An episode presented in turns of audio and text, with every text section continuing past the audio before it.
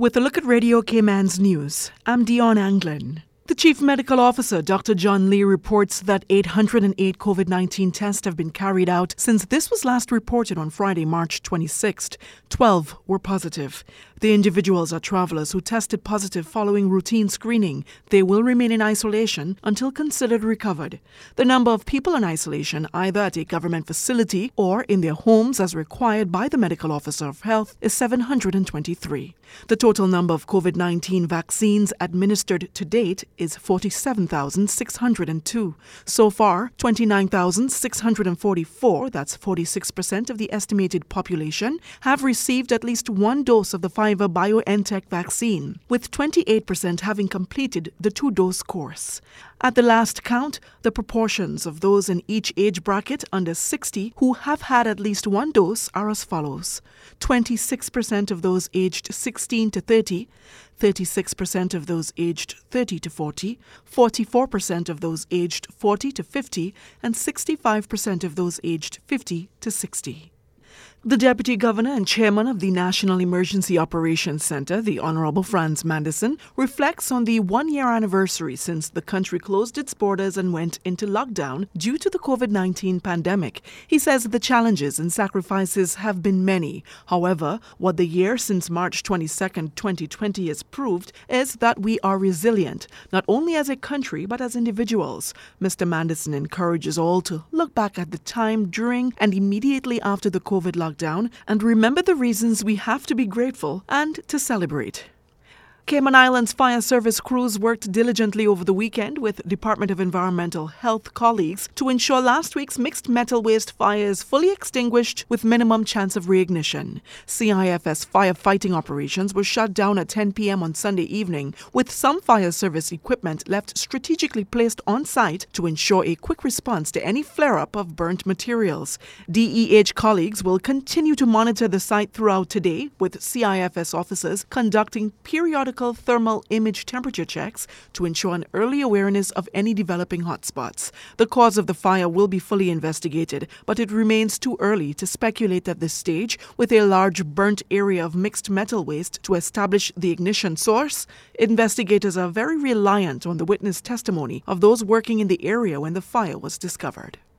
The Georgetown North Candidates Forum saw the Progressives incumbent Joey Hew versus challenger Johann Moxam, a vocal critic of the current government and its handling of a now abandoned cruise ship pier project. On the matter of the island's biggest challenges right now? The two threads that I think um, that run through the community are the soaring cost of living, um, cost of doing business, so on and so forth, and the woeful state of public education those two things immediately impact your ability to exist um, in Cayman now and to develop in the future.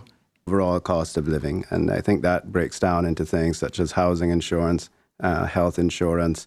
Um, of course, those are things that, that are certainly um, within our control. Other items such as uh, groceries and, and things that are controlled by global markets, we have to find ways to deal with that. But overall, I think we do have to look at insurance um, and, and other household items or other monthly bills that are causing uh, persons to be to struggle um, and, and, and live within the means of their salaries. You can see the forum in full on Radio Cayman's YouTube channel and Facebook page. The forum tonight sees Georgetown Central candidates incumbent Kenneth Bryan and newcomer Frank Cornwall, the political assistant to the Premier, at 7:15 p.m. live. Government gazettes the private fund's annual returns regulations. Radio Cayman's Paula Cal reports. Under the Act, a private fund will be required to submit to the authority an annual return in respect of each financial year of the private fund. The annual return will have to include the operating information and financial information of the annual return form, including each alternative investment vehicle of the private fund and each sub-fund of the private fund. The Act also says the information must also include the private funds related fund entities, including where such related fund entities are registered under the Act as private funds. A private fund shall submit the annual return to the authority within six months after the end of the financial year to which it relates or within any extension of that period as the authority may allow. The fee for submitting an annual return under the Act is $300 and an additional amount of $150 for each alternative investment vehicle and sub fund. You can find the full bill online at cima.ky. For Cayman News, I'm Paula Carl. The private funds amendment regulations were also gazetted last week related to declarations regarding capital contributions. The Cayman Islands Monetary Authority says beware of forged notes in circulation. Radio Cayman's Shanda Gallego reports. CIMA officials say the visible security features that make it relatively easy to tell the difference between Cayman Islands legal tender and forged banknotes include a color shifting holographic stripe, see through images, a turtle watermark, and an iridescent band. The forged $25 banknote bears the serial number D2796153, the $50 D2605432, and the $100 D1588475. The Financial Crime Investigation Unit, FCIU, is currently investigating the incidents and is advising the public to be on the lookout for such forged notes. CIMA says they are not able to compensate persons who come in possession of forged notes, adding this makes it even more important for the public to be vigilant when handling currency notes. Shanda Gallego, Radio Cayman News. Water Authority Cayman Water Company and Rotary Sunrise provide aid to hurricane stricken regional neighbors. Radio Cayman's Felicia Rankin Solins has more. Recovery efforts continue across countries in Central America following Hurricane Eta and Hurricane Iota's devastating impact in early November 2020. Both storms impacted Nicaragua and Honduras as a Category 4 and Category 5 within two weeks. Cayman's two water utilities, Water Authority Cayman and Cayman Water Company, worked together with the Rotary Club of Grand Cayman Sunrise to lend a helping hand. Rotary Sunrise reached out to the Rotary Club of La Ceiba to determine the best way to help the people of Honduras.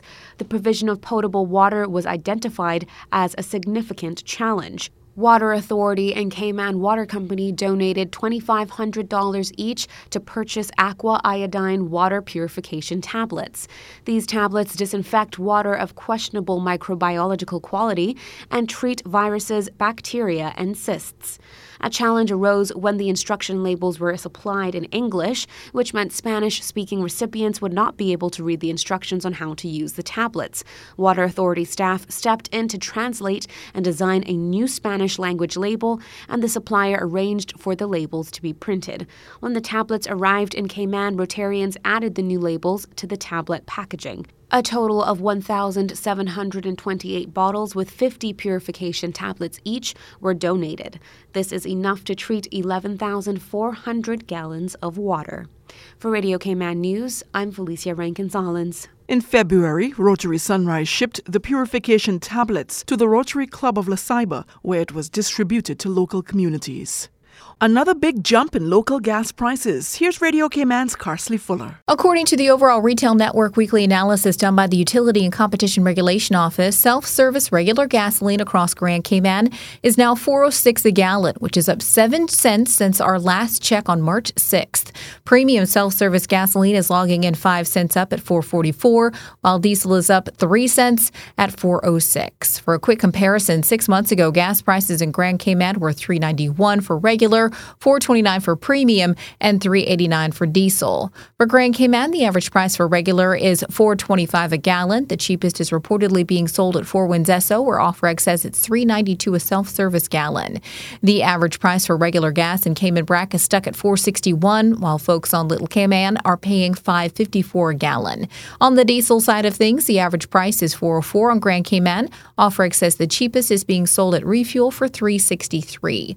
According to AAA, the average price of gasoline in Florida is up to 287 for regular and 351 US for premium. Log on to ofreg.ky for the full breakdown. Reporting for Radio Cayman News, I'm Carsley Fuller. The Liquor Licensing Board wishes to remind all liquor license holders of the requirement to comply with the conditions of their licenses on Good Friday, April 2nd. Music, dancing, and liquor license premises such as bars and nightclubs are reminded that the disposal of intoxicating liquor and the playing of music on Good Friday is not permitted. This also applies to all category of licenses except hotels and duty-free ports. Bars and nightclubs are required to close on Thursday, March 31st at 12 a.m. That'll do it for Radio Cayman's news. I'm Dion Anglin.